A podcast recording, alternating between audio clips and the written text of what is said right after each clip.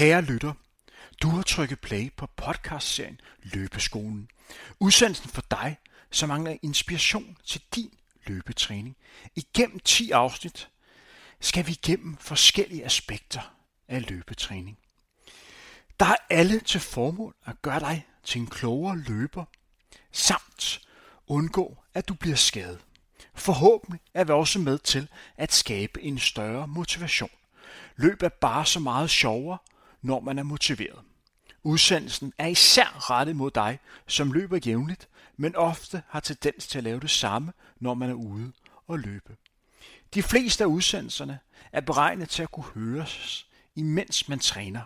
Vi gennemfører altså et træningspas sammen. Det eneste, du her skal gøre, er at adlyde, hvad der bliver sagt, og så ellers gennemføre træningen.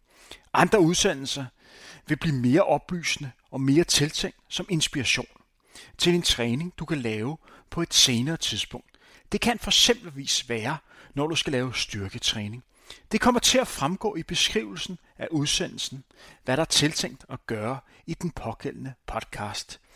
I de udsendelser, som foregår i real time, det kunne for eksempelvis være, når du skal ud og løbe intervaltræning, skal du starte med at løbe, når der bliver sagt, værsgo at løbe. Det sker typisk 3 minutter inde i udsendelsen. Indtil da kan du passende stå og gøre dig klar til, at, at træningspasset virkelig starter. Løbeskolen er bragt i samarbejde med Sports 24 og Assis. Det er altså dem, du skal sende en venlig tanke, når du efter 10 udsendelser har fundet en større glæde ved løbesporten. Ja, det er vores mål. I udsendelsen vil du også kunne høre speakeren Henrik Thiem teste Assis nye superløbesko, deres Magic Speed model. Du kan høre, hvordan de egner sig til forskellige træningsformer, de bliver præsenteret for. Løbeskolen er en del af Frontrunners podcastserie om løb, træning og motivation. Rigtig god fornøjelse.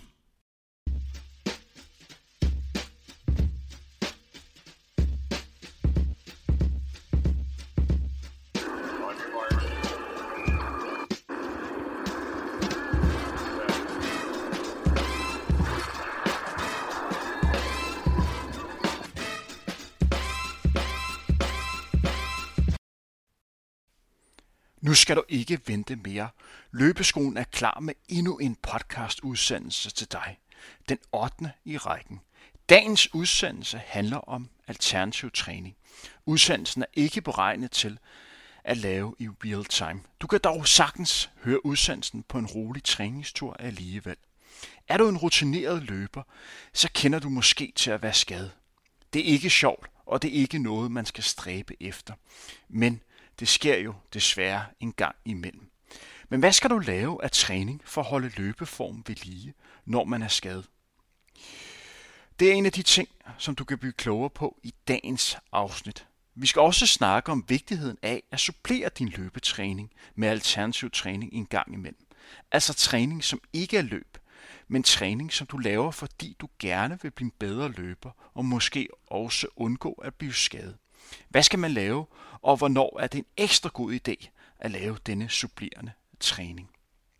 Ligeledes snakker vi om, om der er noget alternativ træning, du helst ikke skal lave, hvis du gerne vil blive en bedre løber. I udsendelsen vil du endnu en gang kunne, kunne høre vores løbeeksperter, som alle er en del af Assis Frontrunner Team, komme med deres bedste råd. I dag kan du glæde dig til at høre mere til Julie Mathisen, Jesper Fagerskov og Michelle Brock. Ligeledes vil undertegnet jeres speaker Henrik Thiem også komme med mine anbefalinger til alternativ træning. Denne udsendelsesrække er lavet i samarbejde med Asis og Sport 24. Asis har som bekendt lanceret deres nye løbesko Magic Speed. Det er en glimrende sko, og det har du hørt om i de tidligere afsnit. I de tidligere afsnit har vi nævnt, hvor god den er til at lave tempotræning og intervaltræning i. Så hvis du mangler en sko, hvor det er især vigtigt, er Magic Speed en glimrende mulighed. Du kan også have den her sko på til alternativ træning. Det er en virkelig pæn sko, så jeg kan godt forstå, at man gerne vil den på. Men der findes måske andre skomodeller, som er bedre til lige præcis det formål. Asics har mange forskellige slags sko, Så måske er det en bedre idé at vælge en slags kondisko, som er nok lidt bedre til den her slags all-round træning, som man laver, når man laver alternativ træning. Men skal vi ikke gå i gang med dagens udsendelse? Som sagt er det vigtigt at dele alternativ træning op i to dele. Alternativ træning, som du laver, når du er skadet, og supplerende træning, du kan lave, imens du ikke er skadet, men for at aflaste kroppen.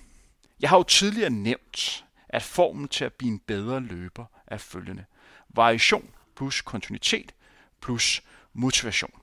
Den første løbeekspert, som I skal møde i dag, er Julie Mathisen. I ved, vores løber, som er halvt dansk og halv norsk. Her kan du allerførst høre, hvad hun tænker, når hun hører ordet alternativ træning. Øhm, jeg tænker sådan automatisk på aquajogging, fordi øh, jeg har jo været i USA og løbet på øh, college der, og der var alternativ træning, det var nærmest lige med aquajog. Øh, så det har jeg lavet rigtig meget af, og burde være bedre til at lave rigtig meget af nu. Øh, men jeg tænker også øh, på crosstræner, som måske er det mest sådan, normale alternative træning for de fleste løber.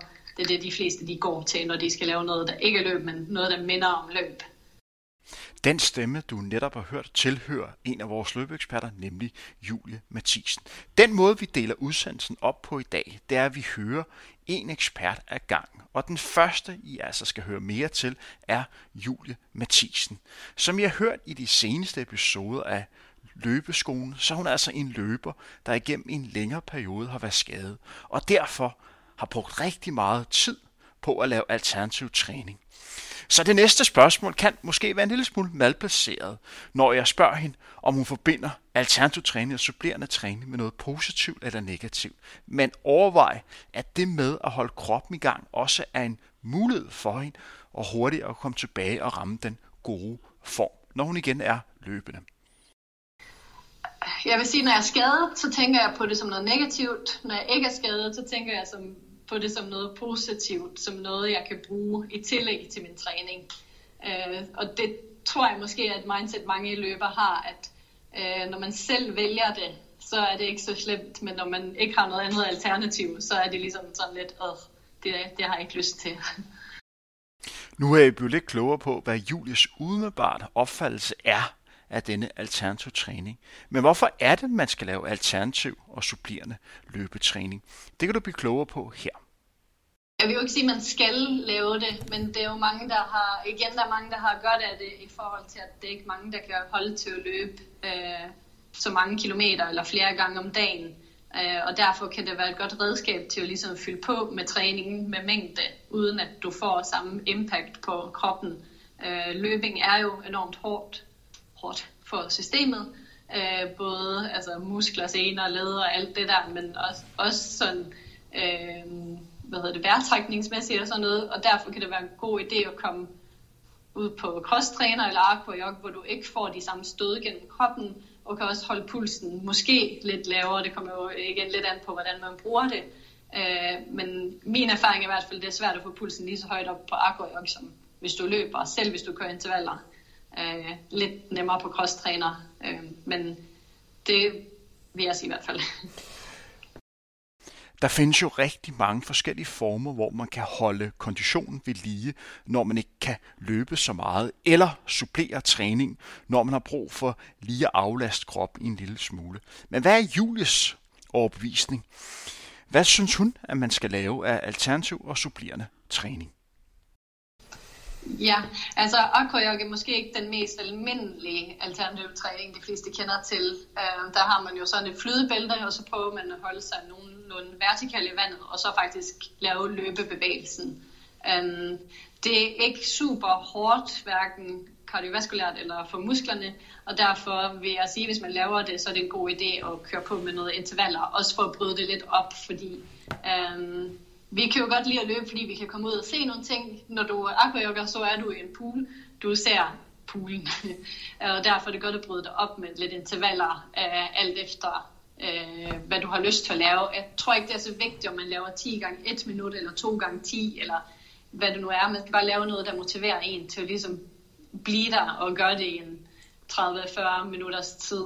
Øhm, og det samme gælder jo lidt cross-træner, vil, vil jeg sige. Selvfølgelig skal man ikke hoppe på den hver dag og lave intervaller, men bryde træningen lidt op, lave nogle enkle, hvor du lige kører på lidt 5 minutter med lidt mere intensitet, bare for at bryde det lidt op, fordi i modsætning til når man løber ude, så er det enormt ensformigt. Jeg tror, man går lidt død i den der med, at nu skal jeg bare stå her i 40 minutter. Det er det nogen, der kan, godt kan. Øh, der er mange andre, der ikke kan, mig selv inkluderet. Øhm, og så tror jeg, at den, den sådan sidste alternative træning, jeg nok vil anbefale, det er jo cykling, og det ved jeg også er blevet ret populært blandt øh, mange løbere her i løbet af de sidste par år. øh, fordi at man så stadigvæk godt kan komme ud og se nogle ting, øh, og faktisk komme meget længere ud, end hvis man løber. Øh, og der tror jeg egentlig, at det vigtigste er bare at komme ud og bevæge sig og cykle. Det er ikke sådan, at man skal køre intervaller eller noget som helst. Man får jo lidt som i skovløb, så får man lidt den automatiske træning i, at det går op og ned, og det svinger og sådan nogle ting. Um, så det er ikke så vigtigt, at man ligesom bryder den træning op, ved, tror jeg i hvert fald. Nu har vi snakket om, hvad for noget alternativ træning og supplerende træning, som Julie Mathisen synes, I skal lave. Men hvad hvis man vender spørgsmål om, hvad for noget alternativ træning synes Julie, man ikke skal bruge tid på, når formålet er at blive en bedre løber? Åh, oh, den er svær. Uh, jeg vil nok ikke bruge aquajogging til at blive en bedre løber. Det er mere en skade uh, træning.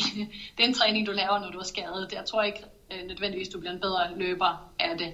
Der tror jeg, hvis man skal bruge det som et alternativ til løb, så er det bedre til crosstræning og cykling.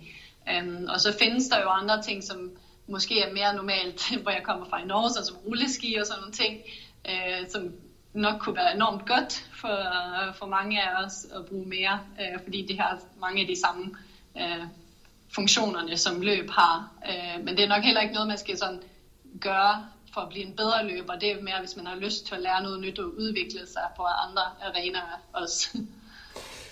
Øh, det skal jeg lige høre lidt mere om, øh, Julie, fordi rulleski kan jo være sådan set være en ok mulighed for, for mange.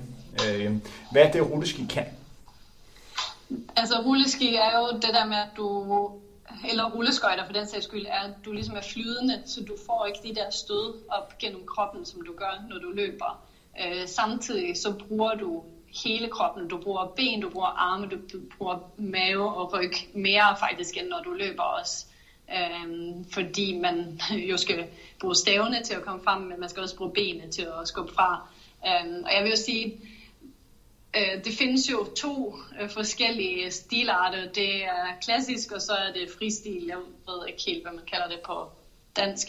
Øh, og der vil klassisk er jo den, hvor man ligesom kører benene parallelt fremad, som nok vil være den, der minder mest om løb, og som mange løbere nok kunne bruge øh, som alternativ træning, fordi at du faktisk egentlig laver løbsbevægelsen bare mere glidende. Julia er som sagt halv norsk og har til daglig stadigvæk rigtig meget kontakt med de norske løber. Når hun kigger på de norske løber, er der så noget alternativ træning, som man laver anderledes i Norge, end man gør i Danmark? Ja, vil sige, at det er nogenlunde det samme. Uh, der er nok rulleski, der er den største forskel, for den ved jeg, at der er mange løber, der laver. Blandt andet Karoline Bjergli Koldal, der er en af de bedste i ja, Europa på 5 og 10.000 meter. Hun laver rigtig meget rulleskitræning. Øhm, og så er der mange, der sådan nok bruger fjellene mere, altså ud i terrænet. Øh, der har vi lidt en anden mulighed, end der er her, øh, til at komme ud på den måde. Der er helt sikkert nogle af jer, der lytter med, der ikke har den helt store erfaring med at lave alternativ træning eller denne supplerende træning. Det kan jo være det gode faktum, man ikke er blevet skadet endnu. Det kan også være, at man er i tvivl om, hvad man skal lave, når man er skadet. Her kan du høre Julies bedste råd til dig, der gerne vil lave alternativ træning eller supplerende træning, men måske ikke rigtig ved, hvordan man gør det bedst muligt Tag din telefon med og sæt Netflix på og se noget, du gider at se i en halv time, øh, hvis du skal på crosstræner. Øh, hvis du skal ud og cykle, tag en kammerat eller veninde med, og hvis du skal aquajogge, det samme, få en eller anden med dig. Øh, fordi tiden går meget hurtigere, og det er mere overskueligt, når man har nogen at gøre det sammen med. Øh, alternativ træning kan være lidt ensomt, så det er bedst, hvis man har noget at gøre det med, og hvis man så, som sagt, skal på crosstræner, se, se noget Netflix. Det er den bedste måde til at få tiden til at gå.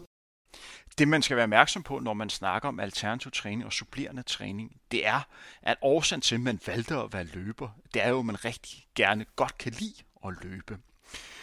Vi har også snakket om, at det kan være svært en gang imellem at finde motivationen til at kunne komme ud og løbe. Men som I ved, så fortryder man aldrig et løbetur. Men kan man fortryde et alternativt træningspas? Det har jeg spurgt Julie om. Nej, det gør man ikke. Øh, jeg vil sige, den, øh, øh, på norsk så har vi noget, vi kalder dørstokmilen, og det er fordi, det er enormt langt at komme sig ud af døren nogle gange, når man skal træne. Øh, jeg vil sige, at for alternativ træning, så er den dørstokmil endnu længere, end hvis man skal ud og løbe. Men når man først kommer over den og kommer ud, så er det faktisk det hele værd. Efter vi har hørt en del til Julie Mathisen, skal I nu høre mere til en anden af vores løbeeksperter, nemlig Jesper Favorsskov. Og det er jo vores rutinerede løber, som både har været til EM, VM og OL i løb. Vi snakker også om en løber, som igennem en periode på 20 år har været i stand til at kunne træne en rigtig, rigtig stor mængde hver eneste uge. Det er en løber, som har været meget begrænset skade i en lang periode. Så han har været rigtig god til at passe på sig selv. Men hvad tænker Jesper egentlig, når han hører ordet alternativ træning? Jamen, så tænker jeg på træning, som jeg udfører, når jeg er skadet, eller, eller øhm, ja, primært, altså i hvert fald når det kommer til konditionsbaseret træning. Øhm, fordi at hvis man er løber, så vil man gerne løbe, og så er det, det at lave noget andet er jo fordi man ikke kan løbe. Men, men øh, faktum er jo nogle gange, at, at det kan jo også være, at man, man med fordel skulle begrænse sin træning lidt og lave alternativ træning, fordi det, man ikke kan holde til at løbe så meget, som man gerne vil. Og der kan jo cykling øh, og crosstræneren i et fitnesscenter være, være, være til, til stor, øh, have stor effekt. Det kan også være, at man har en mountainbike, man, øh, man, kunne, bruge, øh, man kunne benytte sig af i stedet for. Og, og det er jo fantastisk, at man rent faktisk måske rent ved at lave alternativ træning kan få mere konditionsbaseret træning øh, samlet set, end, så i stedet for at fastholde løb som det eneste. Det kunne, jeg tænker også, at alternativ træning måske kunne være styrketræning, som også ville være øh, til stor gavn for mange løbere. Men forbinder Jesper denne supplerende alternativ træning med noget positivt eller negativt? Det kan I blive klogere på her.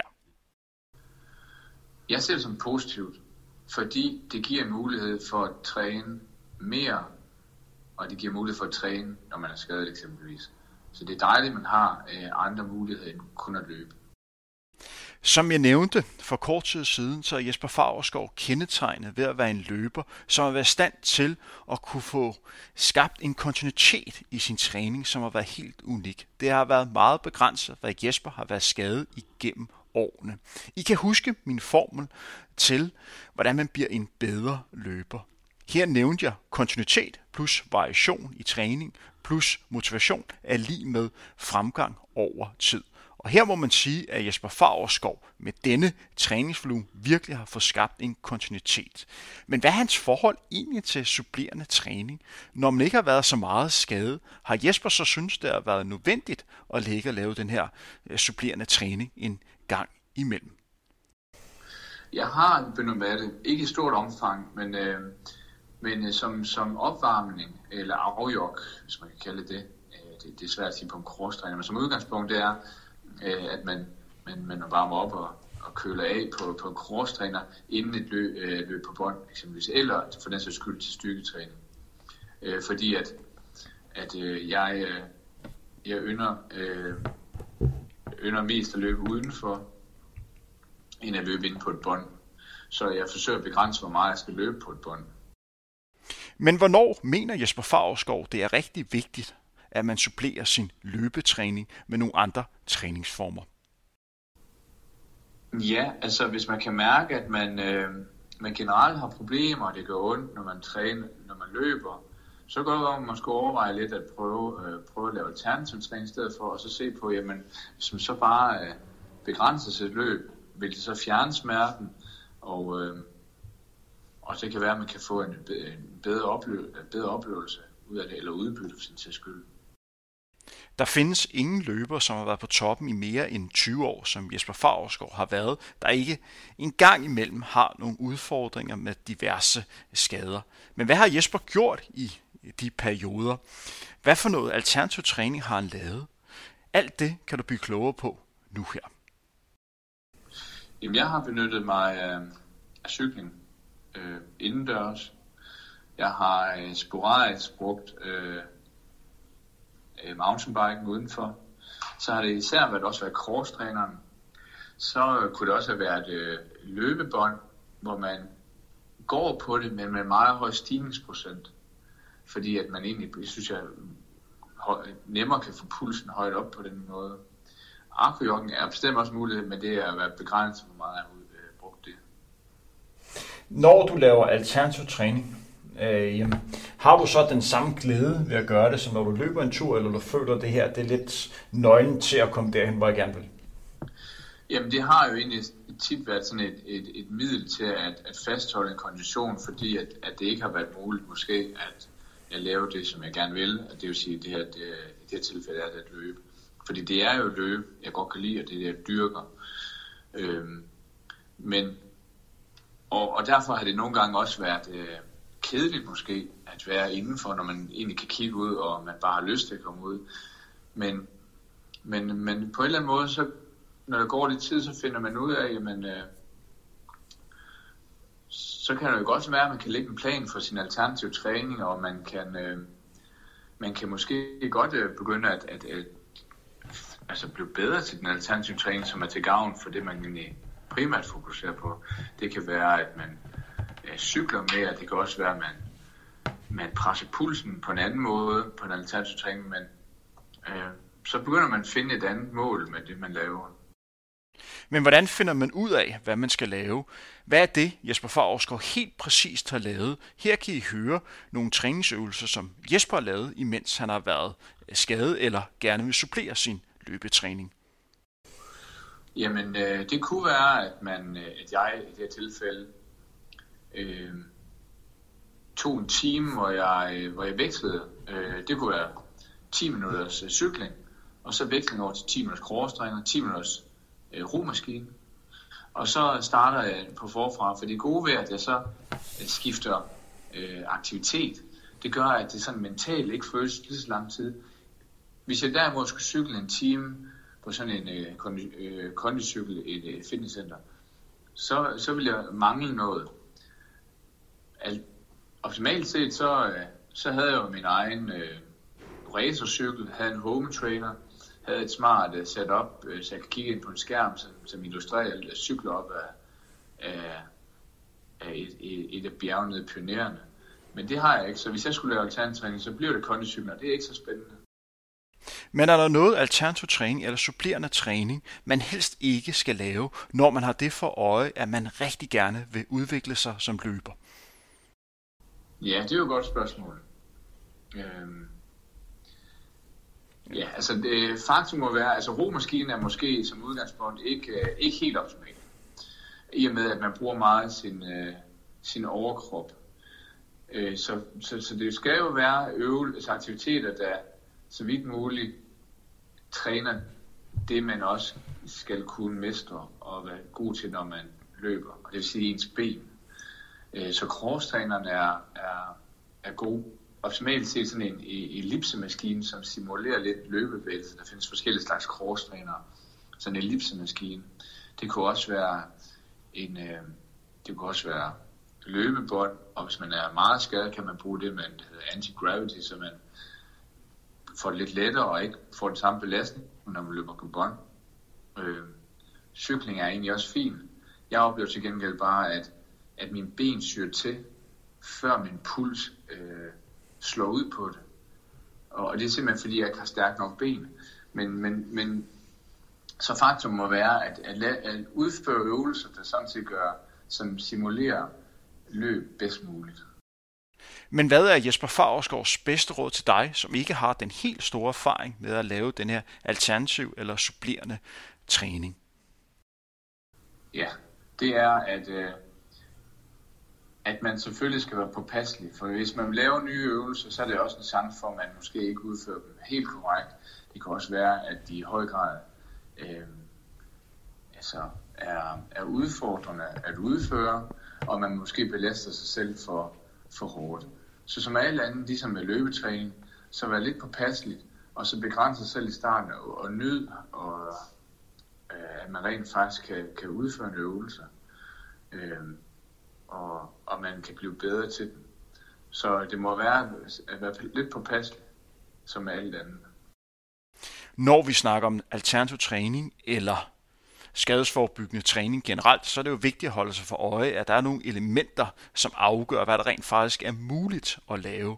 Og her er parametre som, som tid og tilgængelighed to ting, som er rigtig vigtige at forholde sig til. Men hvad hvis der var frit valg for alle hylder? Hvad vil Jesper Fagerskov så lave af alternativ og supplerende træning? Jamen så, så skulle det måske gå, være ellipsemaskinen. Altså en, en, øh, en form for crosstræner, men, men, med, men med bevægelsesmønster, som minder om løb. Fordi at den øh, reducerer, øh, synes jeg, belastningen man får jo ikke det stød, som når man lander på, på, på asfalt eller på et bånd for den sags skyld. Og, og øh, men man i høj grad bevæger sig som løb. Så ellipsemaskinen, der er bare ikke, der er ikke så mange steder, der, at man har en ellipsemaskine, men man er heldig, hvis man kan finde en i det fitnesscenter, man så træner. Du har i dagens udsendelse hørt to af vores løbeeksperter. Du har hørt Julie Mathisen, og så har du hørt Jesper Fagerskov, og nu skal du høre en tredje en af slagsen. Du har hørt stemmen før, du skal nemlig høre mere til Michelle Brock. Her kan I høre, hvad Michelle tænker, når hun hører ordet alternativ træning. Jamen, så tænker jeg på noget træning, som jeg øh, laver i stedet for en løbetur for eksempel. Øhm, og det gør jeg, hvis jeg føler, at kroppen har brug for en løbefri dag. Øh, så bruger jeg alternativ træning, som for eksempel cross-traineren eller cykling eller svømning. Ligesom ved de to andre løbeeksperter skal I naturligvis også høre om, hvordan Michelle forbinder ordet alternativ træning. Forbinder hun det med noget positivt eller negativt? Det kommer lidt an på min situation. Øh, som udgangspunkt så er alternativ træning jo positivt, fordi det kan være et godt supplement til løb. Øh, men jeg bruger jo også alternativ træning, hvis jeg er skadet i en periode. Øh, og selvom det er dejligt, at man kan lave alternativ træning, når man nu ikke kan løbe, så er det jo stadig noget, man så forbinder med negativt, fordi man jo laver det på bekostning af løb. Så man kan sige, at alternativ træning er altid federe, når det er et tilvalg, frem for at det er den eneste mulighed. Som I kan høre på Michelle, så laver hun supplerende og alternativ træning. Men hvis vi går lidt tilbage, har hun så været igennem nogle større skadesperioder, hvor det var altafgørende at holde kroppen i gang, hvis hun ikke vil tabe form, via alternativ træning. Jamen, jeg har haft to længere skadesperioder i 2017 og 2020. Og her brugte jeg alternativ træning rigtig meget. Øhm, og det var både cykling, cross-training og svømning. Øhm, men i skadesfri perioder, der, øhm, altså i ikke skadesfri periode, kan man sige, der bruger jeg også bare træning, alternativ træning som et supplement til løb. Øhm, og det, det er de samme former for træning. Øh, men det er ikke fast, hvornår eller hvor meget jeg vælger den her alternativ træning. Det kommer lidt an på kroppen. Som I kunne høre, så laver Michelle og prioriterer denne supplerende træning, også selvom hun i princippet er skadesfri. Men hvorfor er det så vigtigt at lave den her supplerende træning for øh, Michelle? Hvad er det, det giver hende? Jamen det gør jeg for ligesom også at skåne min krop, øh, fordi jeg jo godt ved, at kroppen ikke kan løbe, bare løbe hver dag. Øh, så nogle gange så er, det, så er det godt lige at lave noget andet veksling, og også for ligesom at opbygge nogle andre muskler og blive trænet på en anden måde. Øh, det gør jo også til, som at man bliver stærkere som løber. øh, og især også, når man får noget styrketræning ind, så kan det også være en måde ligesom at undgå skader. Det kan være rigtig svært for en løber at mærke efter, hvornår det kunne være en god idé at erstatte en løbetræning med noget supplerende øh, træning. Hvad gør Michelle? Hvad er Michelles bedste råd til dig, som er måske lidt usikker på, om det rigtige er at løbe det her pas i dag? igen lytter jeg rigtig meget efter min krop. Øhm, så nogle dage, hvis jeg ikke lige føler, at kroppen kan løbe, men jeg stadig gerne vil træne, så vælger jeg måske at tage en time på en crossfit i stedet for. Men der er jo også dage, hvor kroppen bare har behov for en, en, sådan en, en træningsfri dag. Øhm, og så, øh, så er der heller ikke noget alternativ træning på programmet. Så for mig, der handler det rigtig meget om at lytte til min egen krop. Øhm, og så vil jeg hellere, fordi jeg også har været skadet, så vil jeg hellere lige springe en løbetur over en enkelt dag, for så at være klar igen dagen efter, end at skulle løbe, løbe, løbe, og så ligesom havne i en skade. Men hvilke alternativ og supplerende træningsformer virker for Michelle? Hvad vil hun anbefale, at du benyttede dig af? Jeg har selv været rigtig glad for at bruge øh, cross-traineren og cykling, øhm, og det har jeg, fordi jeg synes, det er to gode måder at få pulsen op på, og samtidig også en træning, hvor at min løberben bliver aflastet lidt, kan man sige, og jeg skunder kroppen på en anden måde. Når man hører Michelle snakke om denne supplerende alternativ træning, så kan man nærmest fornemme, at hun virkelig godt kan lide denne træningsform, at det er noget, sådan, hun får en eller anden form for, for glæde af. Og det skulle jeg naturligvis blive lidt klogere på, så jeg spurgte Michelle om, om der ikke var nogle dage, hvor det kunne være rigtig svært at motivere sig til at komme ud og lave denne supplerende træning. Fordi man som løber jo først og fremmest løber, fordi man synes, det er sjovt netop at løbe. Nej, det er, det er det ikke. Det synes jeg heller ikke, det er. Men, men hvis det er, hvis nu man er skadet, og man ikke kan løbe, så er det en måde at holde sig i gang på. Øhm, og ligesom stadig, jeg bruger meget også min træning til ligesom at få et, et frirum i min hverdag og noget luft og noget, ja, øh, så derfor så, så er træning jo dejligt, så lige få renset kroppen og lige få nogle endorfiner ud af kroppen. Øhm, så, så der bruger jeg jo alternativ træning. Hvad er dit bedste råd til folk, der gerne vil i gang med at lave alternativ træning eller supplerende træning? Lad os stille det op i to, og så tage udgangspunkt først i supplerende træning, det vil sige træning, man skal lave, øh, imens man løber. Hvad er dit bedste råd der? Jamen det er altså generelt synes jeg, at man skal finde på noget, som man synes er sjovt, øh, fordi så er det altid nemmere at få det gjort. Og så synes jeg også, at man skal tænke lidt over, hvorfor det er, at alternativ træning er vigtigt. Øhm, og jeg synes også, det er vigtigt at prioritere for netop at undgå skader. Og de bedste råd til, til folk, der skal lære til træning, når de er, når de er skadet? Det er at se det positive ud, at du kan noget andet i stedet for at løbe. I stedet for at gå i stå og fokusere på negativ og komme i en ond spiral, så kan du bruge alternativ træning til at blive bedre på nogle andre områder. Øh, blandt andet eksempel til at blive bedre til noget styrke eller opbygge nogle, nogle andre muskler. I har igennem dagens udsendelse hørt tre af vores løbeeksperter komme med deres bedste råd om det at lave alternativ træning. Du har hørt Julie Mathisen, Jesper Fagerskov og Michelle Brock. Men som lovet i starten af udsendelsen, vil undertegnet Henrik Thiem også komme med mine erfaringer med det at lave alternativ eller supplerende træning. Jeg har igennem min tid som løber brugt alternativ træning en del. Jeg har også benyttet mig af supplerende træning, imens jeg var skadesfri. Men det er ikke noget, jeg har gjort igennem hele min karriere. Min kærlighed og fascination er jo først og fremmest rettet til selve det at løbe. Så har jeg kunnet træne løb, altså i det omfang, jeg gerne ville, har det været begrænset, hvor meget jeg har suppleret med alternativ træning. Selvom det nok har været en god idé at gøre. Men det er jo altid nemt at være bagklog, når man kigger tilbage. Vi deler som sagt denne program, serie, eller dagens udsendelse for at være helt konkret, op i to dele nemlig alternativ træning, som bliver lavet under en skadesperiode, og så supplerende træning, der laves for at skåne benene nogle dage, eller for at få den samlede træningsmængde endnu mere op. Jeg vil starte med at tage udgangspunkt i, hvad jeg igennem årene har lavet af alternativ træning, og hvordan det har udviklet sig for mig. Inden jeg til sidst vil mere fokusere på den supplerende træning. Jeg har desværre været rigtig meget skadet igennem de 17 år, jeg løb på eliteplan. Det kan skyldes det faktum, at jeg trænede forkert. Det kan ikke udelukkes. Men det kan også skyldes det, som kostede min elitekarriere til sidst, nemlig hoftedysplasi. Jeg fik dog først den diagnose imod slutningen af min karriere. Men det kan sagtens være det, som igennem årene har voldt problemer og gjort, at jeg blev mere skadet end andre. Jeg var bare ikke klar over, hvad den reelle årsag var.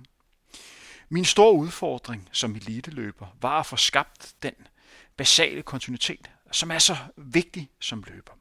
I min yngre år kunne jeg nemt komme tilbage i form, også efter en længere skadesperiode på næsten ingen tid. Men i takt med, at man bliver ældre, begynder det også at tage lidt længere tid. I nullerne var det meget akvajok, jeg brugte, når jeg blev skadet. Jeg har godt nok været meget i et svømmebassin, når jeg tænker tilbage. Sjovt synes jeg ikke, det var, men det var noget, jeg skulle. I en lang periode havde jeg en fast morgenaftale med en anden løber, som hed Christian. Christian var uddannet i, i militæret, og hans holdning til træning var ganske simpel. Det handler om at få det gjort. Så da den unge Henrik Thiem spurgte ind til, om han måtte joine hans alternativ træning, var svaret klar. Jeg er i vandet fra 7.45 til 8.30 hver morgen. Mandag til fredag. Henrik fra 7.45 til 30. I starten var det meget med kortbælte.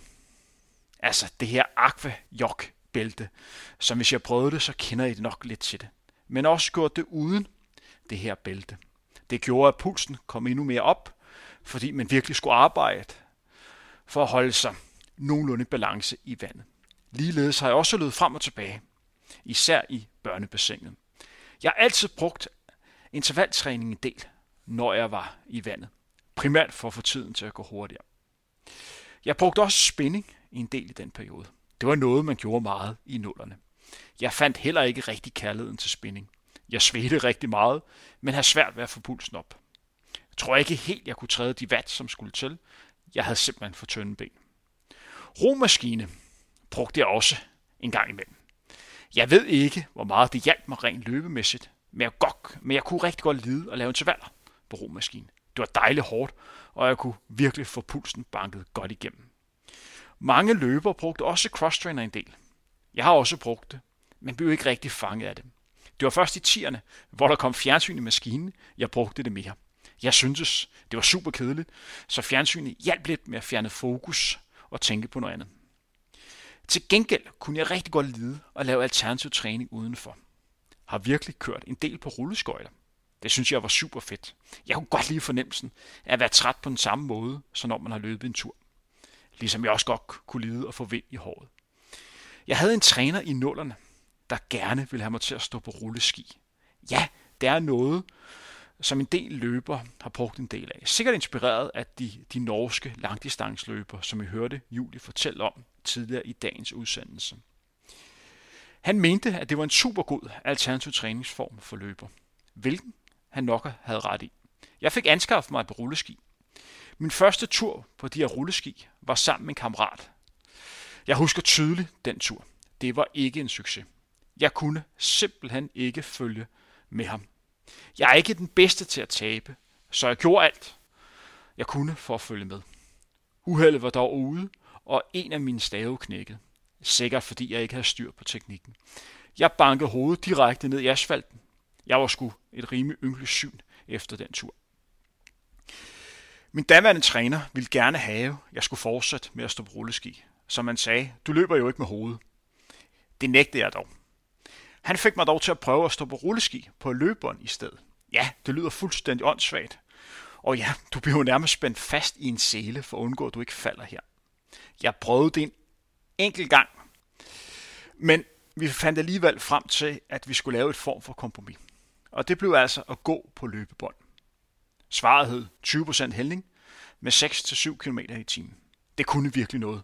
Jeg behøvede kun at gå i 20 minutter, så havde jeg lavet 20 minutters kvalitetstræning. Det kan virkelig anbefales som alternativ træning. Start dog ikke med 20% hældning. Jeg kan fortælle jer, at min puls havde samme niveau, når jeg lavede den træning, som når jeg for eksempelvis løb temperatur i 3.10-3.20 hastighed. Det viser lidt om, hvor god pulstræning det var. Men en sjov træning var det bestemt ikke. Jeg kørte også meget på racercykel. Det kunne jeg virkelig godt lide. Hvis jeg skal være helt ærlig, er jeg dog lidt usikker på overførbarheden til løb synes man nemt kan komme til at falde lidt sammen i løbestien, efter man har cyklet en del. Måske cyklede jeg med forkert gear. Måske sad jeg forkert på cyklen. Det ved jeg ikke. Men det var, hvad jeg kunne fornemme, når jeg skulle ud og løbe efterfølgende. Men jeg kunne som sagt godt lide det. Det var fedt at kunne cykle de lange ture sammen med andre og komme ud i landskabet på en anderledes måde, end når man løber. Man kunne virkelig se en del. Men det tog også lang tid. Jeg kunne mærke, at man nærmest skulle ud over to timer, før det virkelig kunne mærkes i benene. I tierne begyndte jeg også at benytte mig af en slags løbecykel, man kalder Mimur. Det minder lidt om en crosstrainer, dog kan man bruge den udenfor. Den træthedsfornemmelse, man har efterfølgende, minder en del om, hvordan man har det efter en løbetur. Du kan også køre på skovstier, hvilket jeg virkelig godt kunne lide. Det gjorde en forskel for mig, da jeg godt kunne lide at komme ud i naturen. Du kan få god træning ved at køre nogle timer på en mimur. Du træner samtidig din kåre, når du bevæger dig på den. Det gør du, fordi ellers skal du simpelthen ikke holde balancen. Jeg kan virkelig godt lide at køre på mimur. Men for at være helt ærlig, så ligner du ikke en million, når du kører på den. Men det er dog et glimrende alternativ til løb, da du ikke får så mange stød op igennem kroppen. Når man er skadet og skal lave alternativ træning, er det meget vigtigt, at man i første omgang fokuserer på ikke at gøre skaden værre. Hvilket kan udelukke nogle former for alternativ træning, alt afhængig af hvad du er skadet med. Dernæst er det vigtigt, synes jeg, at du skal fokusere på noget, der er sjovt. Det er jo ikke fedt at være skadet. Dernæst skal du fokusere på, at det er noget, der er nemt at gå til. Det kan for eksempelvis være betydeligt nemmere at tage en tur på, øh, på en cross-trainer, hvis du i forvejen har et medlemskab til et fitnesscenter, end at tage i svømmehallen. Jeg har bevidst altid lavet være med at lave de store planer, når jeg var skadet og skulle lave alternativ træning. Altså deciderede træningsplaner. Jeg har lyttet meget efter, hvad jeg har lyst til, og gik ofte med den løsning. Det er hårdt nok at være skadet, så lav en træning, der motiverer dig. Men træning skal selvfølgelig ikke gøre skaden værre. Jeg har som nævnt tidligere ikke lavet så meget supplerende træning, når jeg var 100% skadesfri.